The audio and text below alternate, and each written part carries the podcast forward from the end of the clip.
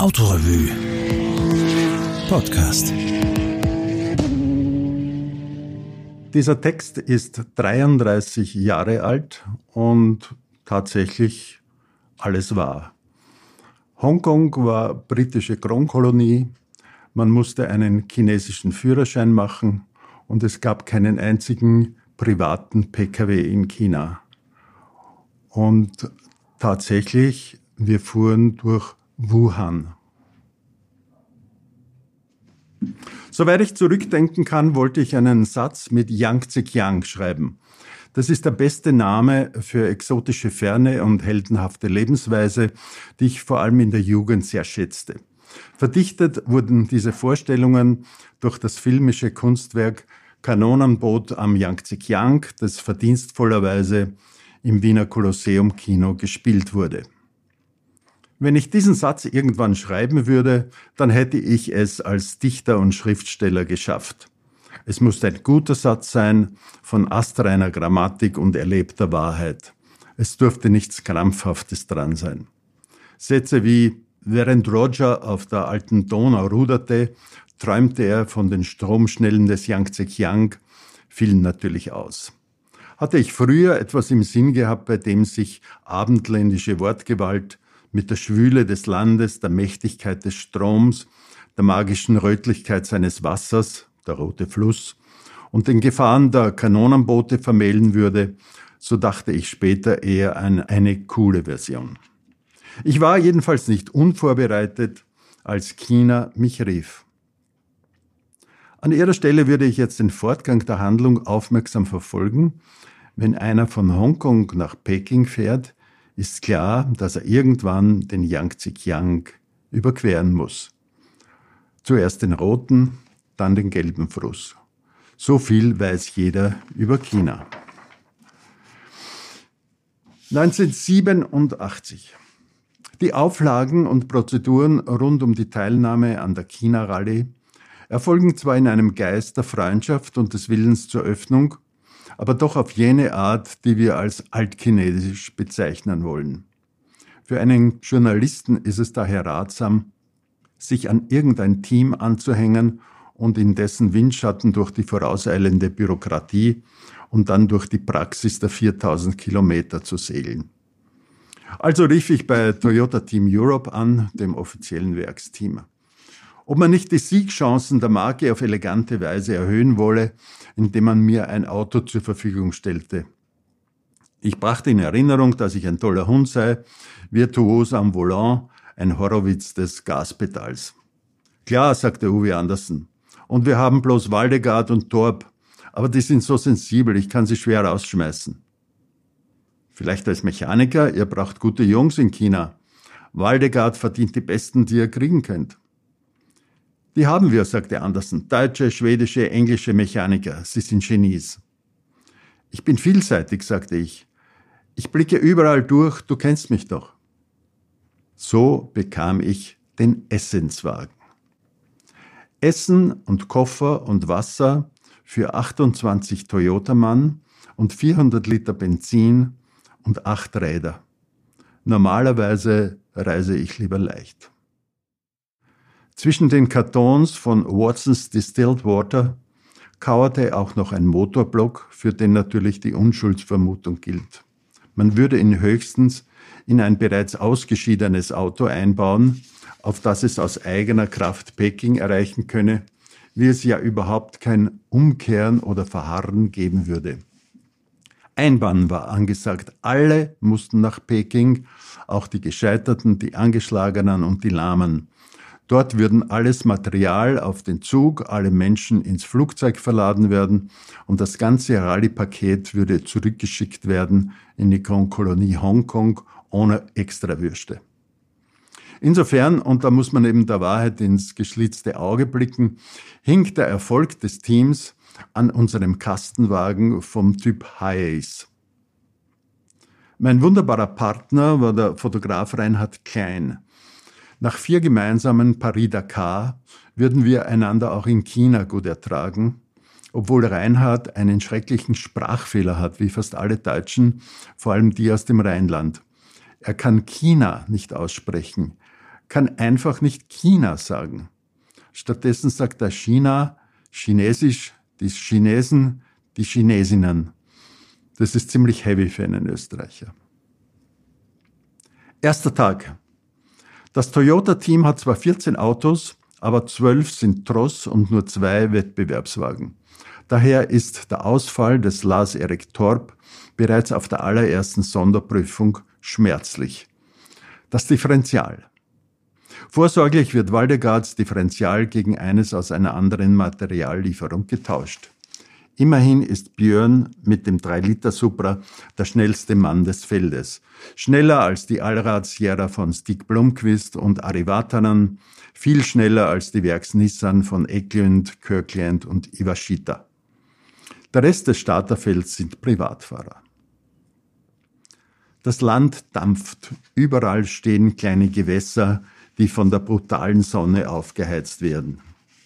Man möchte Wasserbüffel sein in der Kurzbackzone im Tümpel und nur die Nasenlöcher schauen raus.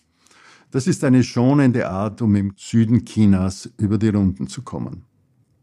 Es gibt nur kleine Dörfer. Die Bauern lieben uns, so viel ist klar. Das mag vielleicht an unseren attraktiven Erscheinungen liegen. Reinhard und ich sehen außergewöhnlich gut aus, das merkt auch ein Chinese. Die Weißen haben ja auch eine gewisse Verpflichtung China gegenüber. Der heiße Tag endet in einem idyllischen Guesthouse. Man schenkt uns Bier der Marke Zhao Tung in der praktischen 1-Liter-Flasche und viele Dosen Coca-Cola. Sie schenken uns Coca-Cola. Ist das nicht süß? Zweiter Tag. Man fegt die Straße vor uns leer. Was auf den Sonderprüfungen normal wäre, gilt hier auch für jeden Meter Verbindungsetappe. Ordner mit Abzeichen oder Armschleifen sichern jeden Bauernhof, haben kleinste Trampelpfade unter Kontrolle, blockieren selbst Nunutsch, das möpfige Hausschwein. Alle 100 Meter steht ein Polizist oder Soldat und alle drei Kilometer gibt es einen Abschnittskommandanten in der Beiwagenmaschine. Das ganze mittlere Management der Landesverteidigung hockt neben Fahrer und Ordonnanz in den Schüsselchen der Beiwagen und da Menschen und Material zierlich dimensioniert sind, die Uniformen kräftig rote Spiegel und leuchtend goldene Sterne haben und die Kappen allesamt ein bisschen zu groß sind, wirkt alles so putzig wie in geschmackvollen Operetten. Ein solches Land kann keine Rekrutierungsprobleme haben. Schon der zarte Knabe träumt davon, wie er einst im Schüsselchen sitzen und barsch kommandieren wird. Ho Link, fahr mich zum gelben Fluss. Reinhard und ich sind nicht nur bei den Chinesen beliebt, sondern auch im eigenen Team. Wir haben das Essen. Es besteht aus englischen Konserven mit dem Markennamen Hot Can. Wenn man drei Löcher in den Dosenmantel sticht, beginnt der bedeutendste chemische Prozess seit der Erfindung des Bunsenbrenners. Das Zeug erhitzt sich selbsttätig. Grundsätzlich gibt es die Geschmacksrichtungen Sausage and Burger, Pork Chops, Chicken Sauteed, Beef Casserole, Spaghetti Carbonara, Minced Wheel, Vegetable Curry und Turkey Curry. Das wissen alle Toyota-Leute von vielen Rallye-Einsätzen her. Was sie nicht wussten, man hatte uns in Europa bloß mit Turkey Curry beladen. Niemand hat beim ersten Mal was gegen Truthahn mit Curry. Auch beim zweiten Mal kommst du gut mit Argumenten noch durch, sehr bekömmlich bei dieser Affenhitze. Aber ab dem 30. Breitengrad stellte ich einen gewissen Popularitätsverlust fest. Je tiefer wir in den Norden stachen, desto schärfer konturiert wurde unser Bild als die Männer, die nur Truthahn haben. Und unser stolzer HS Nummer 1b im Toyota Service Tross wurde zum Turkey Currywagen, was allein am Funk nicht so klang, wie ich meine Rolle in China sah. Auf den Sonderprüfungen verteidigten Björn Waldegard und Fred Gallagher ihren Vorsprung. Wir hatten ihnen viel Truthahn gereicht, dazu Watsons Distilled Water, in das der Teamarzt Minerallösungen hineinmischte. Dritter Tag. Die zärtliche Schönheit des Landes mit Hügeln und Weihern, Terrassen und Reisfeldern in flackerndem Gelbgrün kurz vor der Ernte reduziert sich auf stramm stehenden Kukuruz im flachen Land. Das ist natürlich auch schön, vor allem dann, wenn man Kukuruz mag. Dabei sind wir trotz heftigen Nordwärtsfahrens erst am Breitegrad von Marrakesch. Alles wird dichter. Mehr Menschen, immer mehr Menschen. Die ersten Mao-Gewänder tauchen auf, mehr Soldaten, mehr Polizisten, mehr Beiwagenmaschinen. Rigorose Absperrungen, man sieht groteske weiße Linien drei Meter hinter der Fahrbahn, obwohl das Tempo auf den Verbindungsetappen doch halbwegs zivil ist. Es gibt Spruchbänder für die Rallye mit herzzerreißenden Beteuerungen, wie sie uns lieben. Happy Journey to you. Victory. May you be happy. May you succeed. Das gilt voll inhaltlich auch für Servicefahrzeuge. Die Chinesen machen da zu Recht keine Unterschiede.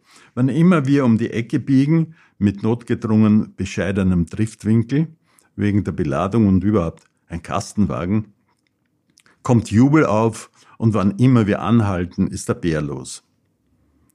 Das Ausmaß der Begeisterung und der damit verbundenen Naivität macht betroffen. Ist das alles richtig so? Wir geben uns als verdreckte, verschwitzte Automenschen zu erkennen und sie ehren uns, als wäre Karajan am Jupiter gelandet. Hätten wir nicht zuerst unsere Geiger und Tänzer schicken sollen oder Kim Basinger, damit sie wissen, wofür wir leben? Björn Waldegard wehrt sich gegen die Attacken des Stick Blomqvist, der auf dem Allrad Sierra immer üppiger wird, je länger die Distanzen der einzelnen Sonderprüfungen sind. Der Allradler erlaubt in jedem Fall ziemlich weiche Reifenmischungen, während der Toyota harten Gummi braucht, sobald mehr als 30 Kilometer angesagt sind. Und die längste Prüfung geht über 120 Kilometer. Ari Vatanen im Ford Sierra und Per Eklund Nissan sind ausgeschieden. Der eine wegen aktiven Baumsterbens, der andere mit Motorschaden. Die Rallye zieht am Abend in die drei Millionen Stadt Wuhan ein. Und alle drei Mille sind dabei, als wir die Rampe einer riesenhaften Brücke befahren. Wir nehmen den Yangtze-Kiang locker im dritten Gang und Hemingway würde sagen, das ist ein guter Satz, mein Sohn, denn er ist kurz und wahr. Vierter Tag. Die großkotzige Behauptung der Statistiker, es gebe eine Milliarde Chinesen, verdichtet sich zur Wahrheit. Waldegard hat zwar auf der 120 Kilometer Prüfung die Führung an Blumquist verloren, aber alles wird überschattet von der nächtlichen Einfahrt in Chengchao. Über zehn Kilometer hinweg auf den Hauptboulevards der Stadt ist eine Menschenmasse, die trotz aller Polizisten und Soldaten nur eine schmale Schneise für die Fahrzeuge freilässt. Die Schneise verengt sich zur Rinne, die irgendwann an einer soliden Menschenmauer versickert. Die Menschen sind völlig high, quietschen und schreien, führen Feitstänze auf, trommeln aufs Auto, nehmen uns gefangen aus lauter inbrünstiger Liebe. Man muss die Mauer eindrücken, ihnen über die Zehen fahren, sie mit den Außenspiegeln rasieren. Alles andere würde die Auflösung irdischer Materie am fremden Stern bedeuten. Dies erklärt auch das Fehlen von Fotos aus dieser Situation bis auf den mickrigen Blitzer durch unsere verdreckte Scheibe. Aus dem Auge des Tigers lässt sich der Hurrikan nicht mehr fotografieren. Auch wenn es ein Tiger ist, der dich bloß aus lauter Liebe fressen will. Gefressen werden ist gefressen werden. Fünfter Tag. Die Rallye kurvt zwischendurch über Bergland. Welche Erholung. Es gibt sogar einen veritablen Canyon. Danach die üblichen Menschenmassen. Björn kämpft super, hat aber keine echte Chance mehr gegen Stieg. Wir können jetzt der Rallye vorausfahren, was nur dank des sagenhaft akkuraten Roadbooks möglich ist. Es gibt noch keinerlei Infrastruktur für Fernverkehr. Du würdest dich schon im ersten Nest verheddern. Du könntest auch keinen Menschen fragen, obwohl es so viele davon gibt. Keiner würde ein Wort verstehen, nicht einmal den Namen der nächsten Stadt in der langnasigen Sprachfärbung. Außerhalb der Riesenstädte wird der chinesische Verkehr folgendermaßen inszeniert.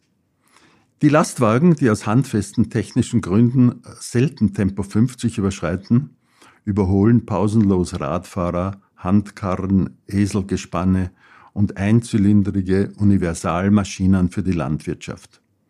Die Strömung dieses Flusses wird durch querbratende Radfahrer dauernd unterbrochen und in eine Serie von irrlichterndem Chaos zerhackt. Der Tritt des Radfahrers ist, nach viel milliardenmaligen Tests, ein Standardmaß der Kraftentfaltung, zwar seniorentauglich, aber rund und stetig. Das Bewahren dieser Maßeinheit regelt den Vorrang nicht nur in den Hauptrichtungen der Windrose, sondern auch in überraschend nuancierten Winkeln. Der runde Tritt ins Pedal wird auch der stärkeren Maschine und dem Hauptstrom der Richtungen den Nachrang erteilen. Dies ist der Brauch und jede Erregung darüber würde sich am großen gelben Staunen brechen, bis die Kräfte schwinden. Du bist ein Teil des Ganzen und ein Milliardsten von allem. Diese Erkenntnis trifft uns nicht in unserer Bestform. Bisher hatten die Serviceteams rund drei Stunden Rast pro Nacht gehabt. Gegen Ende gibt es die Nulllösung. Mein liebes China, wie bist du mir müde? Sechster Tag. Um vier Uhr früh durch Peking geschnürt. Gruselig. Wenn die alle aufwachen und gleichzeitig aufs Klo gehen. Das muss rauschen bis Shanghai. Nach allgemeinem Folkloreverständnis findet die letzte Sonderprüfung an der chinesischen Mauer statt. Sie beginnt um 7 Uhr früh. Ich marschiere in Richtung Mandschurei und soweit ich die auf- und abzuckenden Linien des Bauwerks im heftig schwellenden Hügelland sehen kann, bin ich der einzige Mensch auf der Mauer.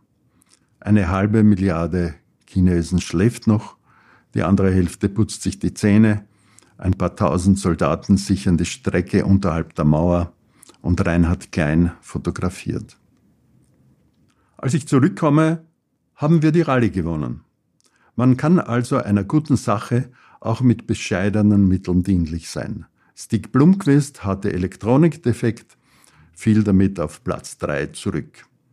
So darf ich den Sieg von Toyota, Björn Waldegard und Fred Gallagher mitfeiern und mit einer turbomäßigen Verdichtung der Gefühle an einem Ort stehen, den sie den Platz des himmlischen Friedens nennen.